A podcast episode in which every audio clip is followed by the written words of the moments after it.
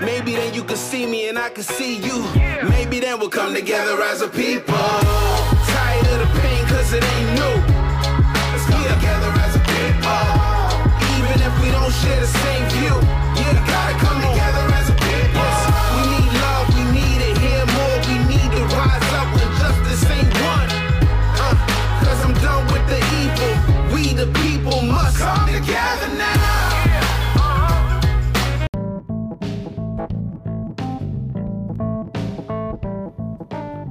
Welcome to the Jesus and Everything Foundation podcast. On this show, we look at all problems affecting the world and we discuss how we can solve them using the character of Jesus, unity, and decentralization of resources available to us. The character of Jesus, or as I like to call them, the Jesus character principles, are principles that whether you are a Christian or not, we can all agree on these principles love, joy, peace, patience, kindness, goodness, faithfulness, gentleness, and self control. For every episode, we discuss a problem topic from our category list. You can find this list on the Foundation's website, jaef.foundation. We ask ourselves and listeners what is the goal? What is the vision for this problem category? What are the potential solutions? What are the obstacles? What resources do we need? And what resources do we have? But most importantly, do these solutions and resources pass the character test, the nine Jesus character principles? If yes, then we move on to collaboration. What does this look like? This show is a platform to get the ball rolling on as many problems affecting the world as we can we want to go beyond just talking about problems. So after the show, we collaborate by acting. First, we open the discussion floor to our listeners. Then we decentralize and open source all of our resources, from brain power, manpower, utilities to capital.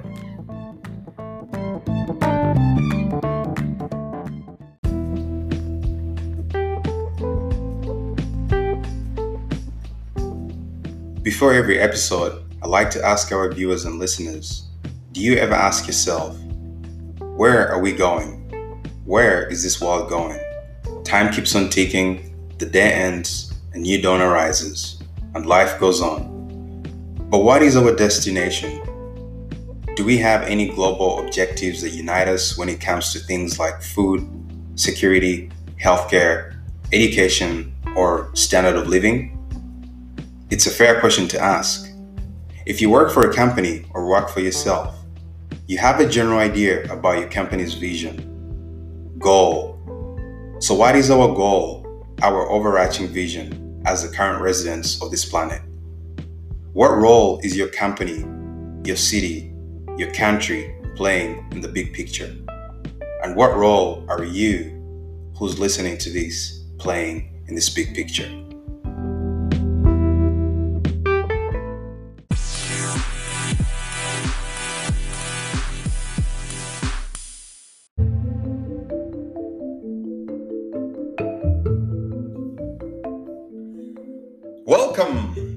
Series called The Christian Checklist.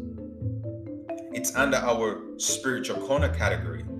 You can find the full list of topics we shall cover under this category on our website, jaef.foundation. That is J A E F dot foundation. God told Joshua something in Joshua chapter 1, verse 8 that I believe most Christians overlook. You see, Joshua had been given the responsibility to lead the children of Israel into the promised land to possess it. And God was giving him some last minute instructions before they set off. So picture yourself as the commander in chief. How would you, as the commander in chief, instruct your army general who is heading out to the battlefield?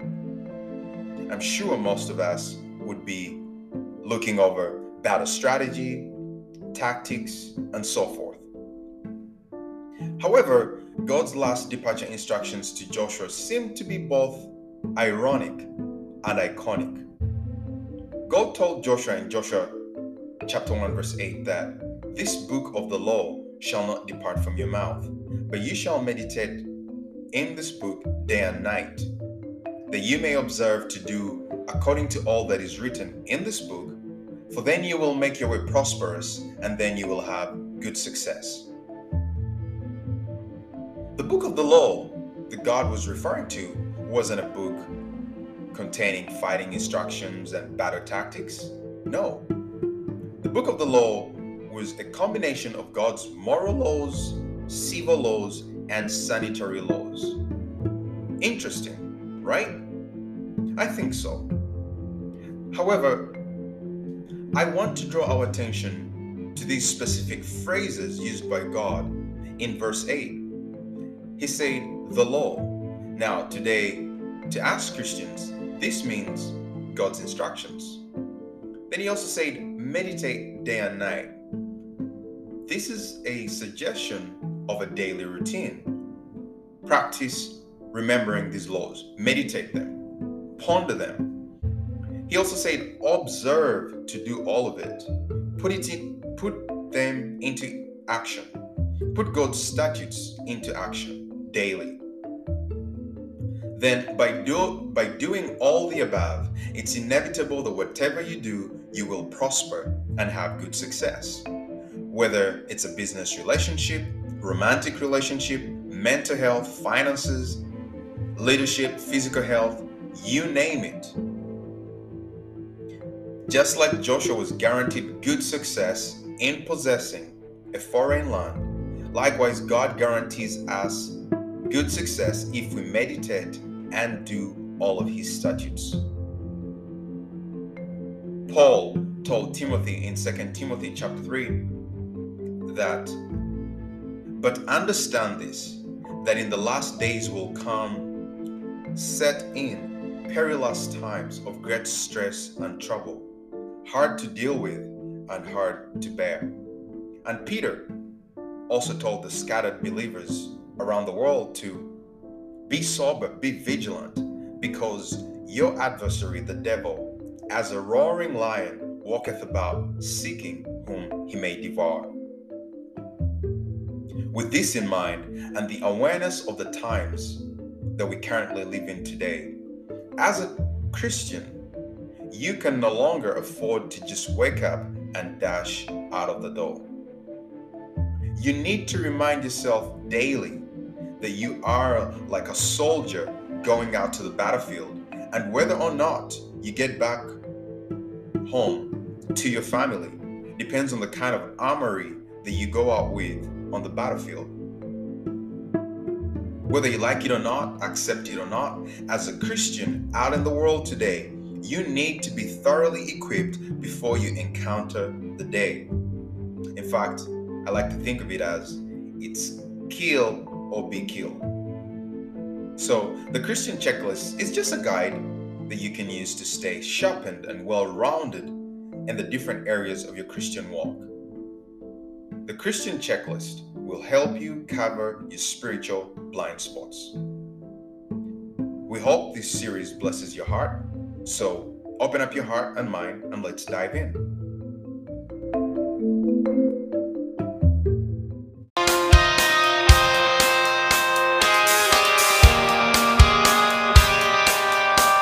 This rock can't hold us, cause the light is shown us. No fear's big enough to own us. We were never meant to fit in these folders. Know this, I ain't scared of these poses. Over time, we all face opponents. They thought they could mess with this focus. They forgot the end of the climb's the coldest. Notice, life's a battlefield of moments. Hold this. We yell, but no one hears. We persevere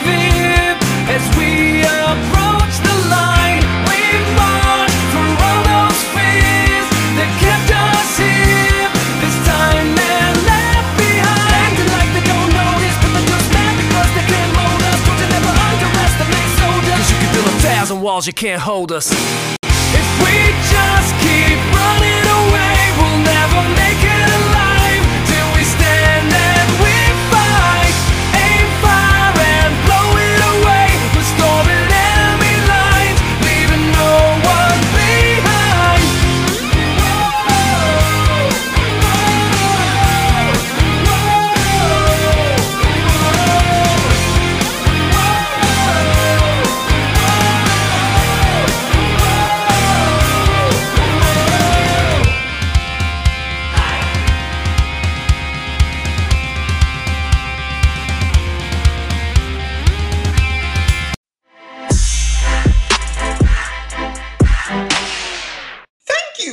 tuning in to the pre show.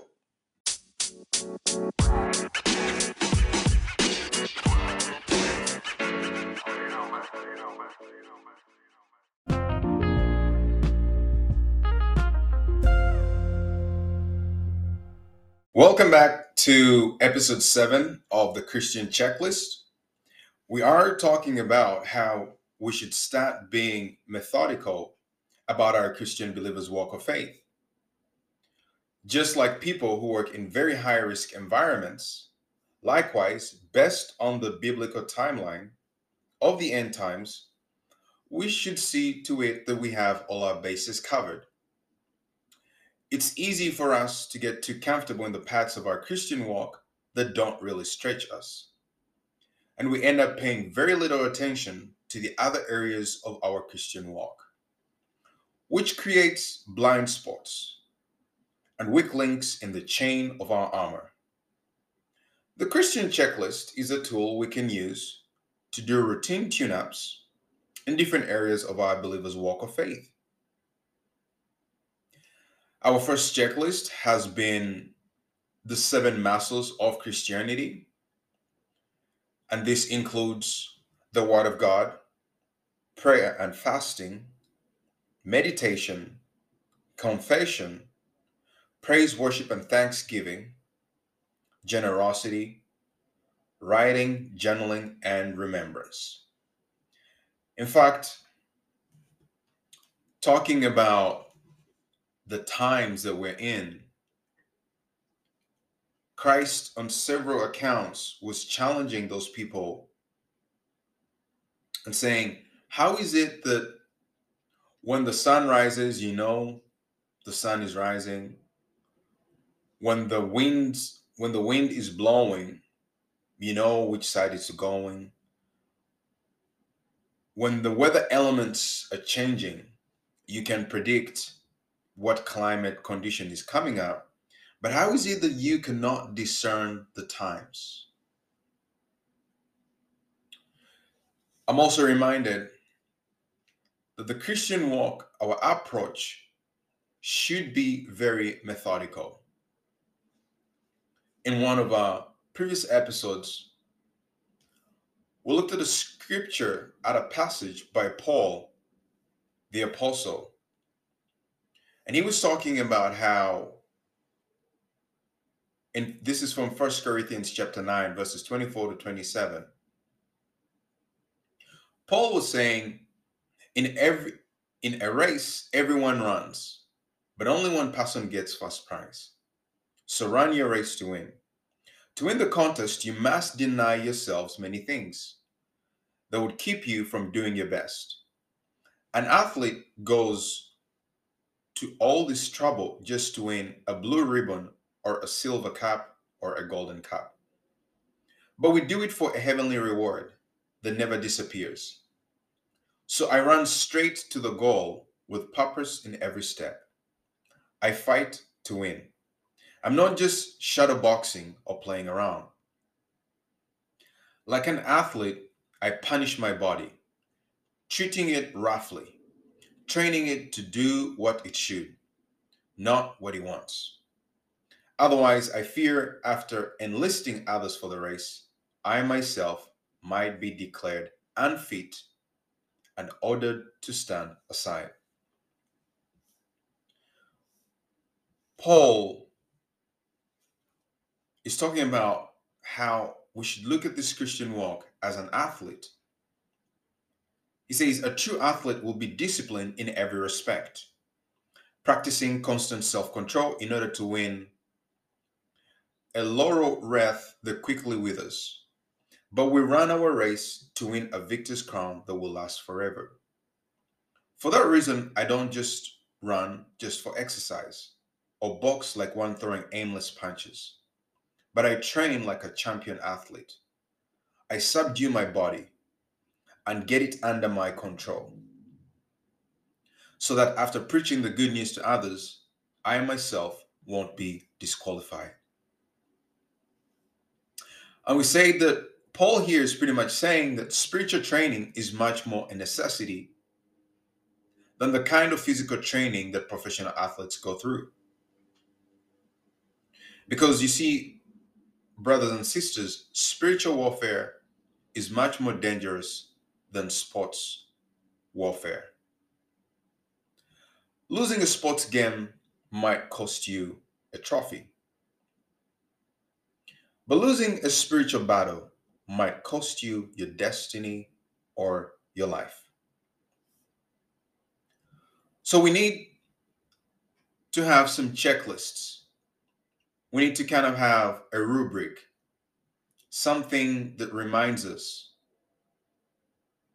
And the priority checklist, I believe, for us as believers is what we're calling the seven muscles of Christianity. You need to exercise and work out every one of these muscles to be like an athlete who's training to win. In fact, in Ephesians chapter 6, verses 13, Paul there talks about putting on the whole armor of God. He says, Wherefore, take unto you the whole armor of God, that you may be able to withstand in the evil day. And having done all to stand, stand therefore. And he lists a bunch of items, of warfare items. He lists what is involved in this armor of God. He talks about truth. He talks about our righteousness. He talks about peace. Talks about the shield of faith talks about salvation, helmet of salvation, talks about sword of the spirit.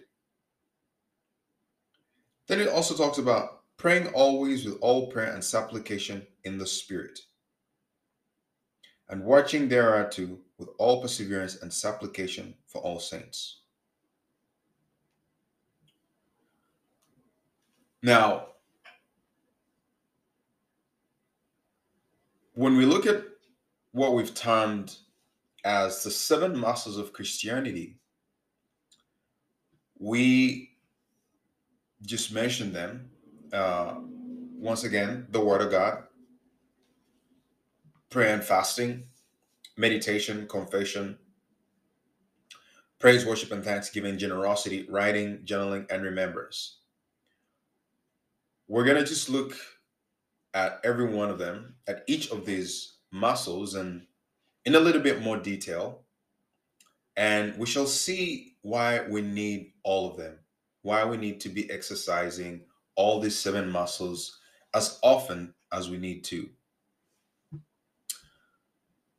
So, in detail today, we will look first of all at the Word of God. The foundation or biggest muscle you need to exercise is the Word of God. Picture an athlete. Doesn't matter what sport they play. If they don't have a strong core, they will never reach peak performance. A weak physical core leaves you prone to all kinds of injuries because every physical movement you make as a human being runs and operates through the core of your body. It's the core that connects everything I believe that likewise, the core of the Christian believer's walk of faith is the Word of God. Now, I have tried to think of a way around this one, but there's just no way around it. We as Christian believers just have to accept this fact. And the sooner we realize that this is the core of the whole Christian walk, the better for us. Because all our Christian victories and defeats are connected to how much of the Word of God do we know? How much of the Word of God do you know? Our very existence and being on this planet started with the Word of God. The Word started everything, and it's the Word that finishes everything. It starts with the word, it ends with the word. In fact, in some scriptures it says, Heaven and earth will pass away, but your word will live forever. The word started everything, and it's the word that will finish everything. The word will remain. In Hebrews, it talks about how the universe, the world, is held together by the word of his power. It's the word that holds everything together because we came from the we came from the written word. Everything came out of the word. In the beginning was the word. The word was with God. The word was God. And then the word became flesh and dwelt amongst us. So, in the context of driving on this highway called life, think of the Word of God as the fuel, the spiritual fuel, or the spiritual food. To understand the Word of God, let alone even use it as the sword of the Spirit. So, in Ephesians chapter 6, Paul talks about one of the components of this armor of God. He says to pick up the sword of the Spirit, which is the word of God.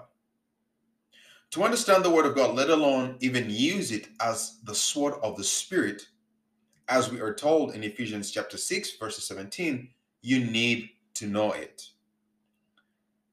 And in order to know the word, you must read it. There is a progression to the Word of God. First, we read it and we familiarize ourselves with it. Then it goes from just information in our minds to revelation in our hearts or our spirits. Once it descends from our minds just as as just information to revelation in our hearts, it begins to ignite actions of revolution. And the battle is won because the battle plan is derived from inside information called revelation. The Word of God causes us to know something that we didn't know before about the battle we are facing and changes the course of this battle in our favor. We see this in different parts of scripture where revelation strategy from God is what turned the battle in the favor of the Israelites. Because God knows all the plans and tactics of the enemy, but the enemy doesn't know all of God's plans and tactics. This is what gives God unfair advantage with his all knowing character.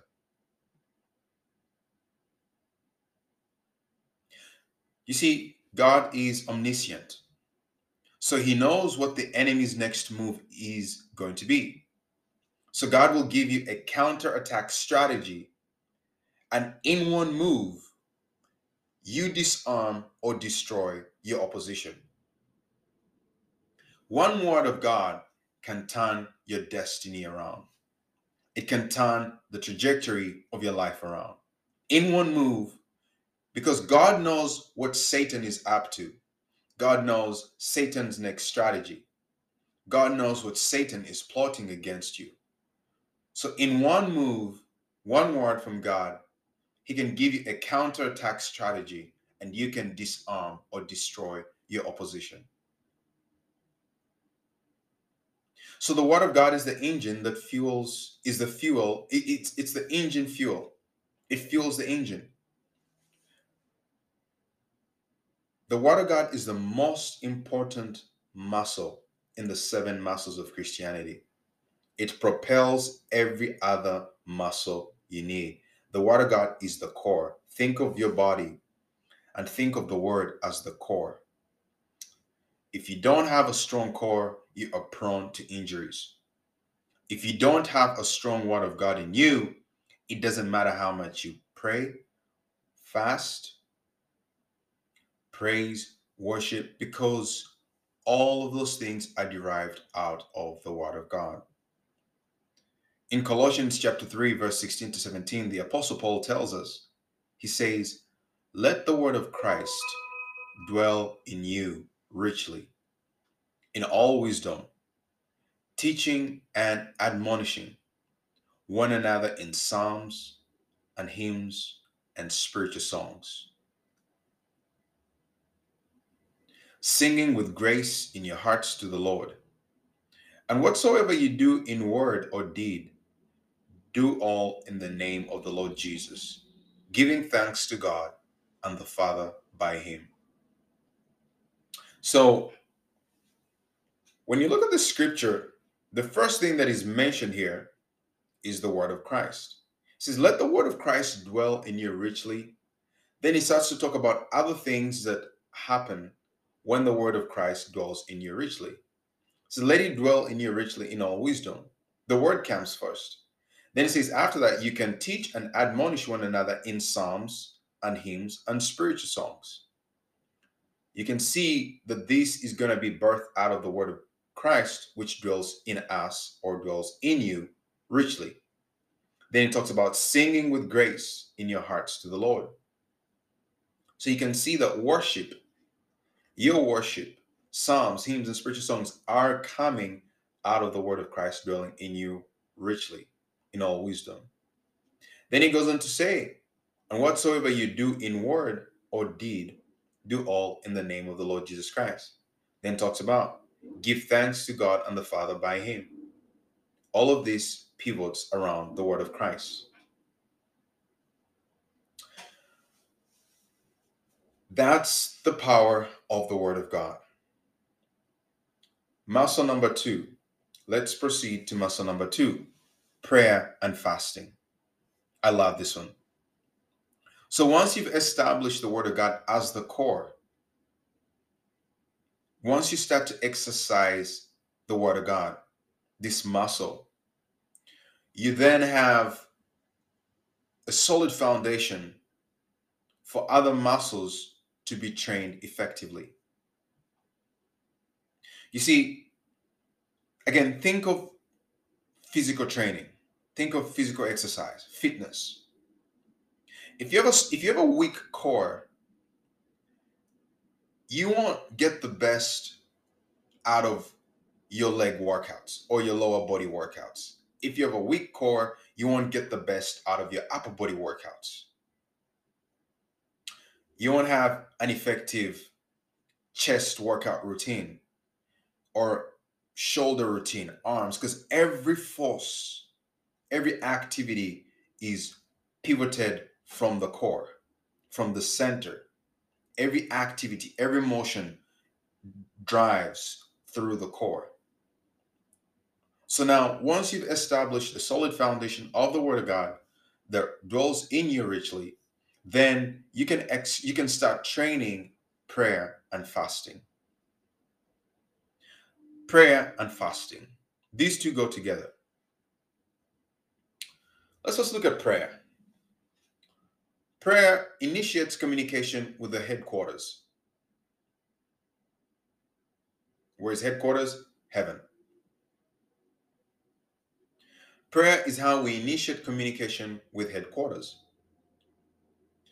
But all of prayer communication is word based all of prayer communication is word based. Heaven, or God the Father, the Lord Jesus Christ, the Holy Spirit, and all the ministering spirits and angels that have been sent forth to minister for you, the only language they understand and move on is the Word of God. It's the Word of God. That's what they understand. So if you are praying and you don't have much word of God vocabulary, there's a hindrance. There is a hindrance. Think about it this way.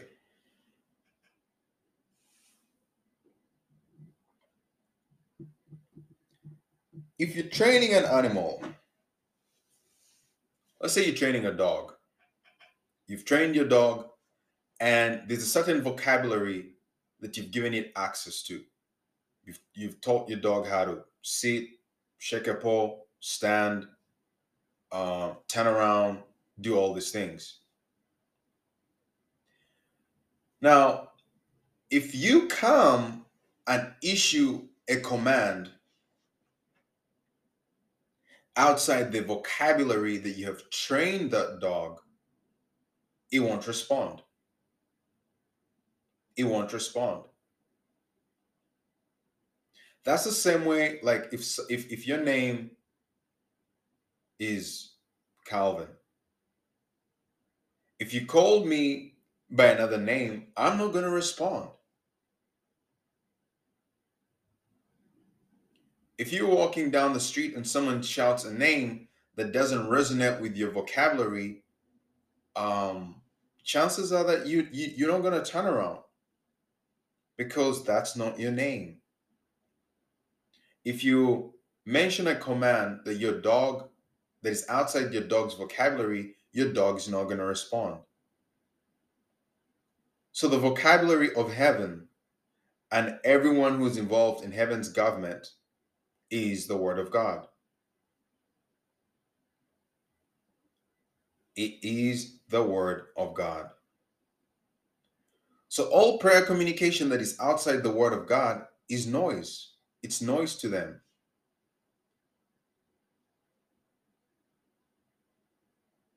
It's serious. This is serious business. How heaven adjudicates cases supplications is based on the word of God.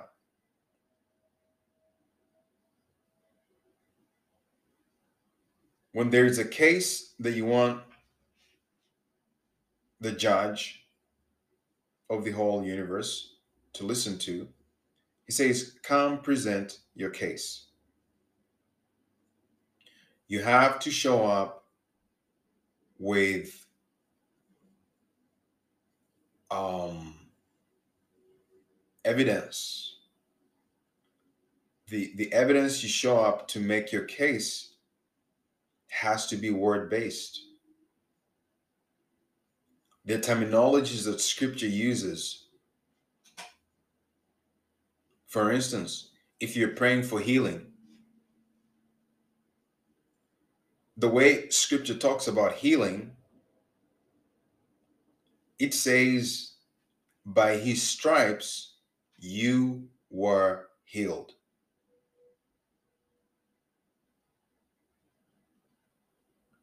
That's how Haven talks about it. And then it says, in other places, it says, You have been made whole. So if I'm praying, if I'm asking for healing, and the word says, By his stripes I was healed. But if I'm praying and I'm praying and saying, I am going to be healed, those two statements are different.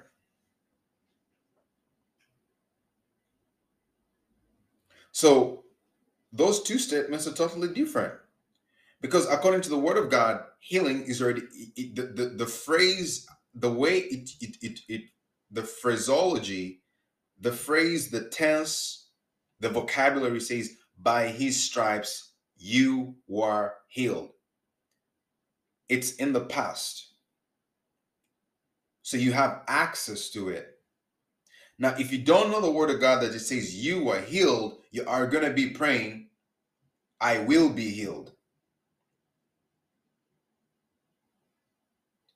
I will be is different from you are healed. I will be healed means you don't have healing. I was healed means there's already a spiritual provision for it.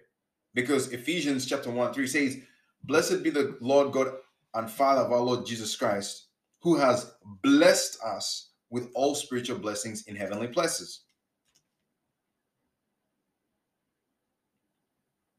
Says, Blessed be the God and Father of our Lord Jesus Christ, who has blessed us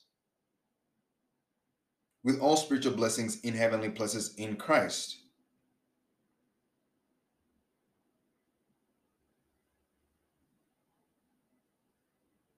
He has blessed us with all spiritual blessings in heavenly places in Christ. So our blessings are in the form of spiritual blessings, but we've already been blessed with them. So all so when you're praying,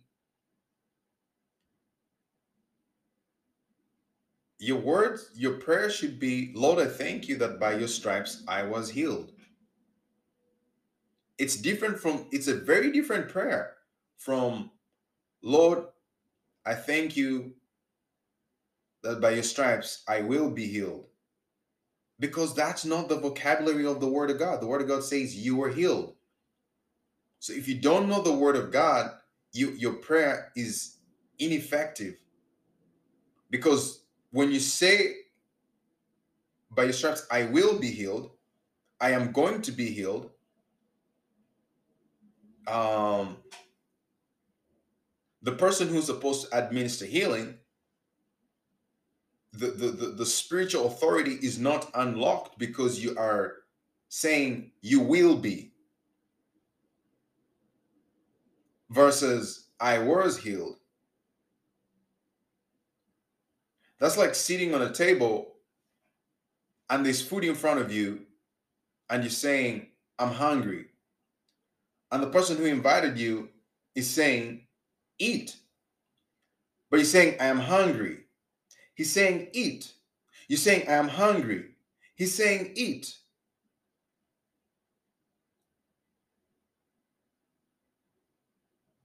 I was, oh, I was talking, I was talking to someone and they've been dealing with a um, terminal, terminal illness. And I said, I said, so we were talking, going, uh, and, and and I said, listen, I I know what it means to fight for your life, and I'm sorry that even you know I I feel for you, but I said I really feel challenged by the Holy Spirit to tell you that you need to change your prayer vocabulary. Because they were saying that the condition that they've been dealing with, it's been over, it's been over 42 years. And so we were talking, and they said, they said, I believe God will heal me in his time.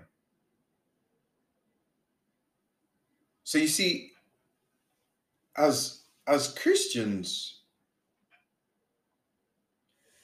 this makes for a good um it's it's what what's it it's this this kind of um way of speaking it seems right. It seems right. It sounds right. It, it on the surface you know it it it it gathers pity and also gathers um but i said i said okay.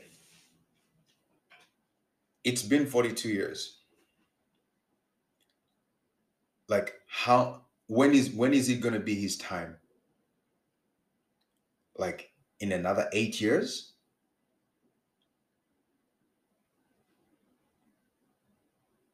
I said, isn't that it? Like, like, like, when will it be? He will heal me in his time. I said, the thing that you keep on putting forward, what, what is really blocking access to your healing is this. What is blocking access to your healing is because your your prayer is not in line with the phraseology of the Word of God. Because you're still praying that He will heal me in His time. Scripture says that the word is nigh you. Is that you who will say, go down, go up to heaven and bring, bring bring it down, or go down to the depths of the earth and bring it up. It says you can't do that. It says the word is here, is nigh thee, even in your mouth. So healing has already been administered. So if you don't know the word of God that by his stripes you are healed, and that's the prayer that you should be praying, because that's what actually now activates the soul to start releasing that healing blessing that's in a spiritual blessing in your spirit to flow from your spirit through your soul and start manifesting in your body. That's how a healing prayer is made. And I told him, because the symptoms in your body haven't changed, you first leave that. Your body will be the last one to get the memo. But the the the signal message that needs to start coming from your spirit through your soul into your body needs to be by his stripes I was healed. Now, if by his stripes I was healed, that means healing, I'm fighting from a position of victory. Because you have to realize that healing, uh, sickness comes from the it, sickness is you, you you're fighting from a finished work of God, which is that by his stripes you are healed. And now when sickness comes, it's the devil who's trying to oppress you and kind of bring it, it says the, the thief comes to steal, kill, and destroy. So sickness comes to steal, kill, and destroy you. So sickness comes from the outside to try and change your position that by his stripes you were healed. I said, if you keep praying, God will heal me in his time, there's just no vocabulary for that in scripture. There is no vocabulary for that in scripture. And I know the body of Christ for a very long time. And I used to be ignorant about the uh especially this area of healing. A lot of people are praying, God will heal me in his time, and they die prematurely. Because the scripture is also very clear. In Gal um yes. In Galatians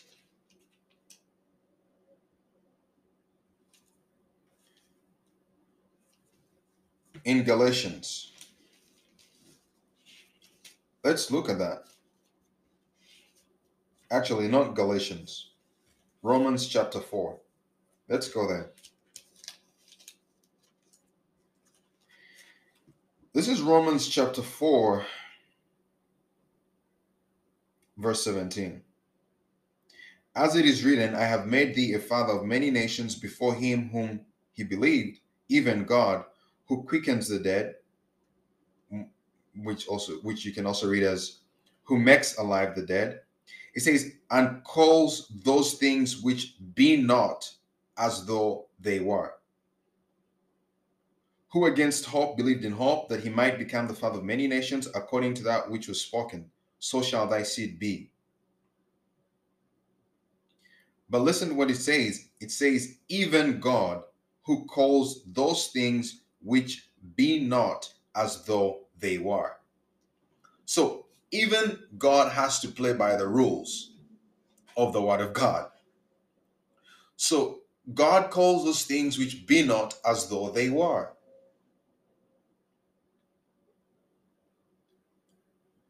So if God was praying for healing, if God needed healing, God would never say, I am going to be healed. God's prayer himself would be, by his stripes I am healed. That's how God would pray if God needed healing. Now, he calls things that be not as though they were. That's this, this is this goes against the grain of our Christian thinking, of our logical thinking. But that's how this plays. Th- these are the rules of engagement in prayer. So you're supposed to be praying, Father, I thank you that by your stripes I was healed. And now I ask that the healing that already exists in my spirit and my body, I ask that Holy Spirit, you flow from, from that, that this spirit life, this healing flows into my body and quickens my body. Every prayer that we pray as Christian believers should the vocabulary should be calling things that be not as though they were. That's how this happens. So, all prayer communication that is not framed around the Word of God, that does not use the phraseology, how Christ, how Jesus prayed, and so forth, it is not effective. As as sad as that sounds it is not effective and it doesn't get heaven moving. Because angels they hearken unto the voice of his word so if the people the forces that have been sent forth to minister for you only hearken to the voice of his word when you pray outside the word of god angels don't move That is how they've been created. That's how they've been designed. They respond to the word of God. Anything else like that is gibberish.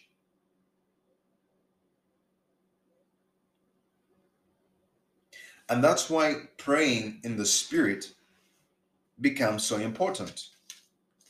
That's why we have that tool. In, in Romans chapter 8, he says, Romans chapter 8, verse 26 says, Likewise, the Spirit also helps our infirmities. For we know not what we should pray for as we ought. So there is a way in which we should pray for, there's a way in which we ought to pray. But the Spirit itself makes intercession for us with groanings which cannot be uttered.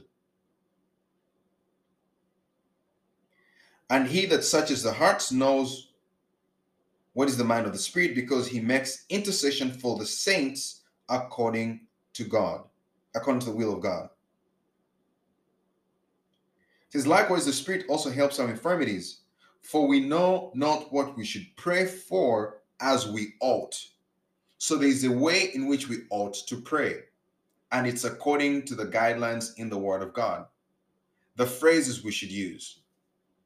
By his stripes I was healed and I am whole. when you pray in that past tense and calling something that is not as it already is, when you say by his stripes I was healed, putting that prayer in past tense like that causes that healing to now come and swallow up sickness. when we are praying, we don't pray, we don't speak the situation. We speak the thing to replace the thing. You pray the thing that you want to replace the current situation. If if I need finances, I don't pray lack.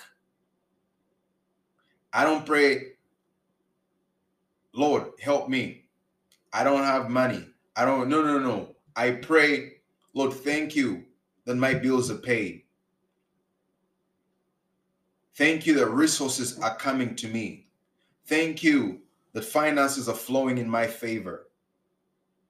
Thank you that new opportunities have opened up.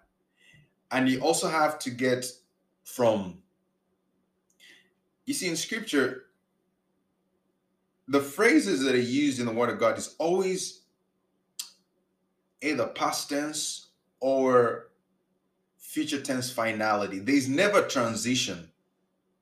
Like you read throughout scripture, you'll not find a word that says, I am going to. If it start, it's either always past tense or it's always future affirmative. It's always future guaranteed.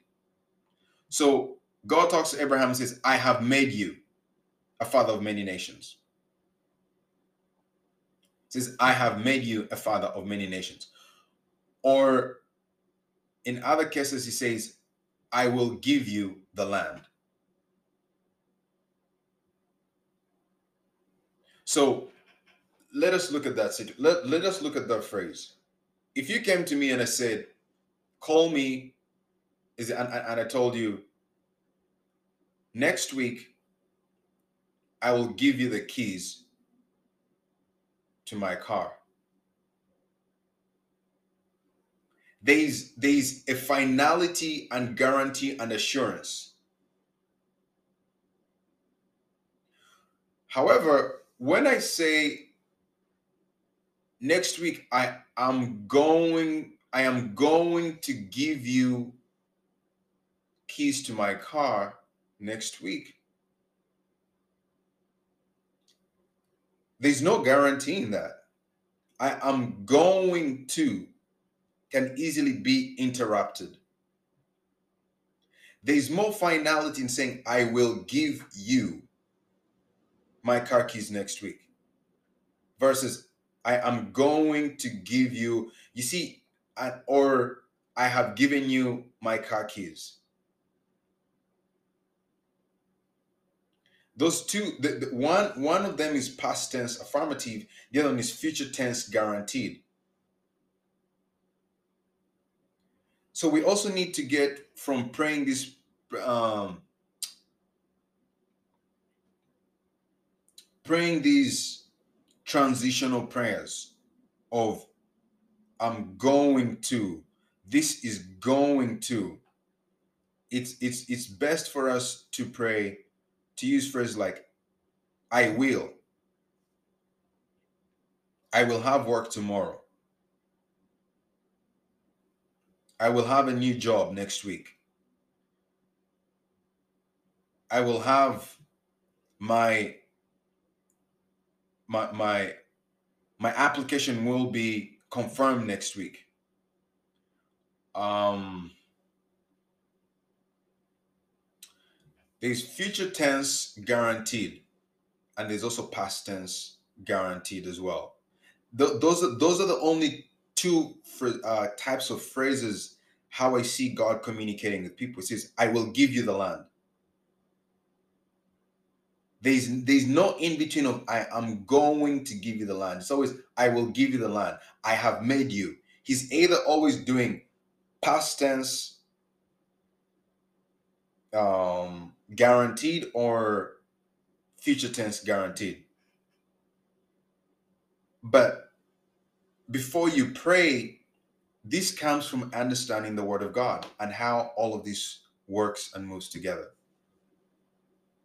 So I was challenging them. I was challenging this person. And I said, You keep praying, God will heal me in his time. And God is looking and you say, Honey, I already healed you 2,000 years ago.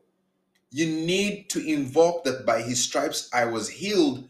That is the only word that can drive that spirit of sickness that has stayed in your body for over 40 years. For as long as you still say, God will heal me, that that phrase does not give authoritative eviction notice to the spirit of sickness that is in your body. When you tell the the, the when you're evicting someone and you use i will evict you eh, they that doesn't tell them that it's time for them to leave. You're saying i will evict you. However when you say i have evicted you you have been evicted, that's that communicates a different message to the person being served the eviction notice.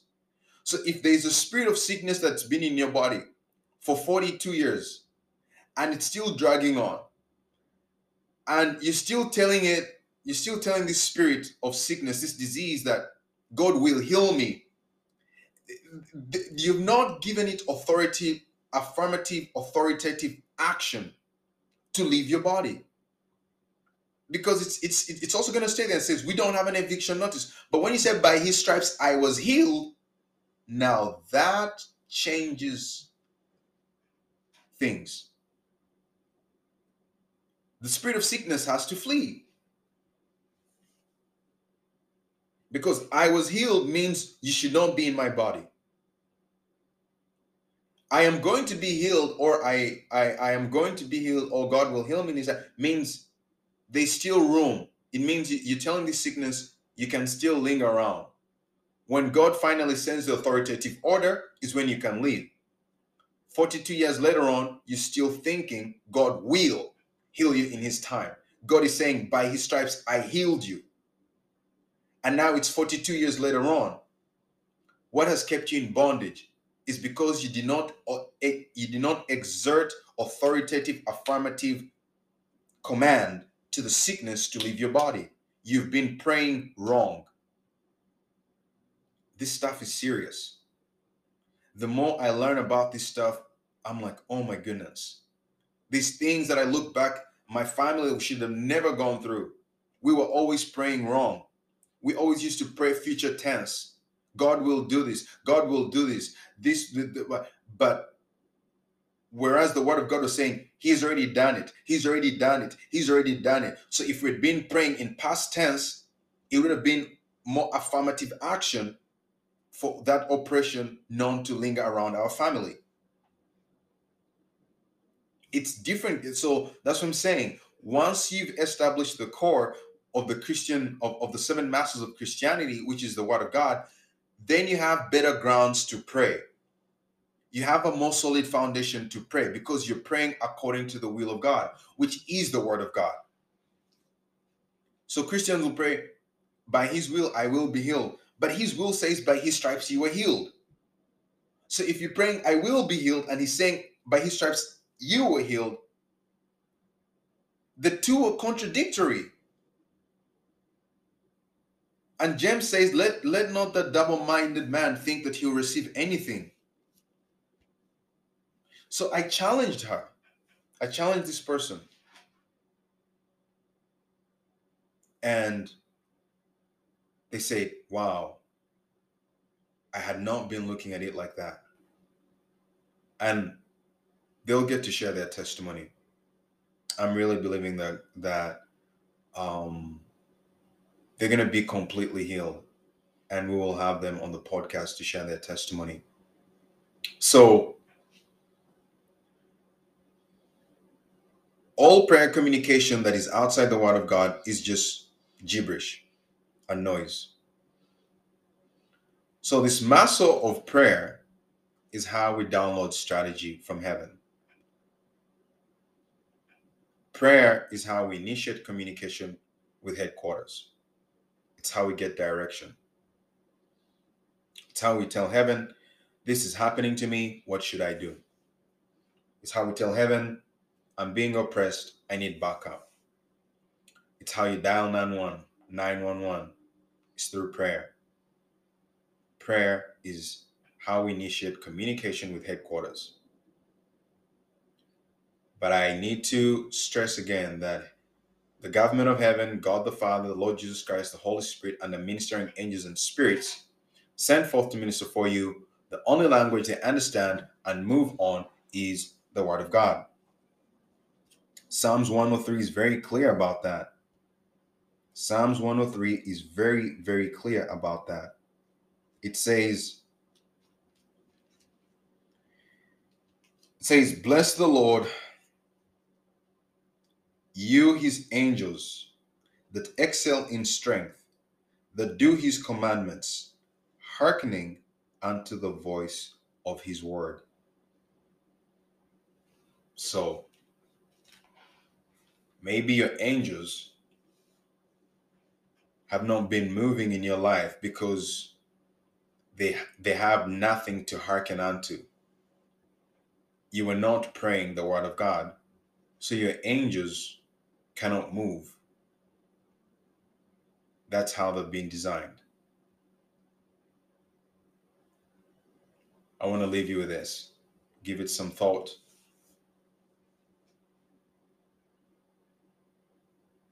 Selah.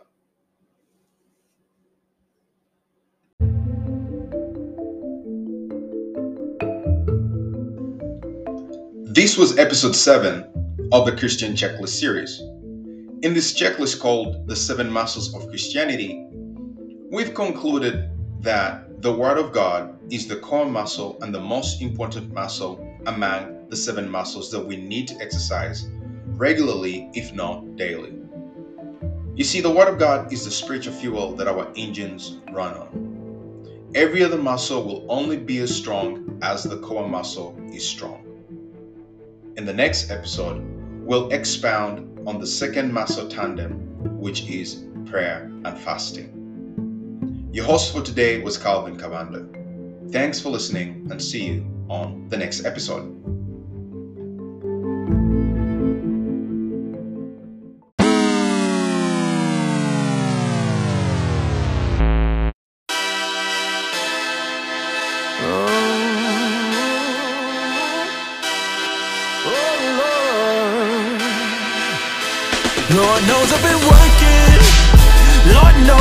Tried. Lord knows I've been patient, waiting for my moment to rise. We're gonna make it, I know. I know.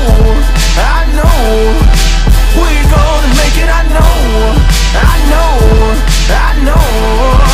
We're gonna make it, I know. We ain't got no other choice, we gotta make it blow. Let them play sleep all they want, they already know. Got too much invested in me for me to ever fold. Too much power in my soul for you was ever told. Everybody got a purpose, gotta play a role. You'll never take your shot, then you'll never know. How far your shot can reach if you don't let it go. Won't sell my soul for no gold or to reach my goals. I'm trying to keep my heart clean in the freshest clothes. I'm trying to keep my soul pure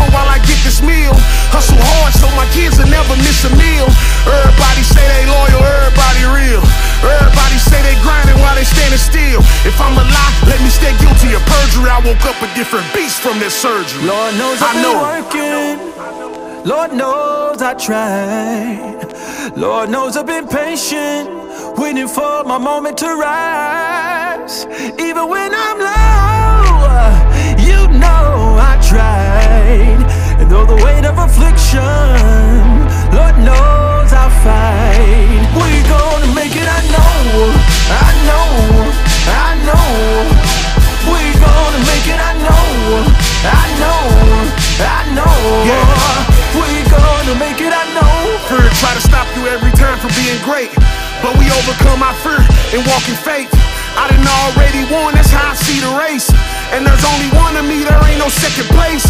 It's either half empty or it's half full. Go take the two you got and make four.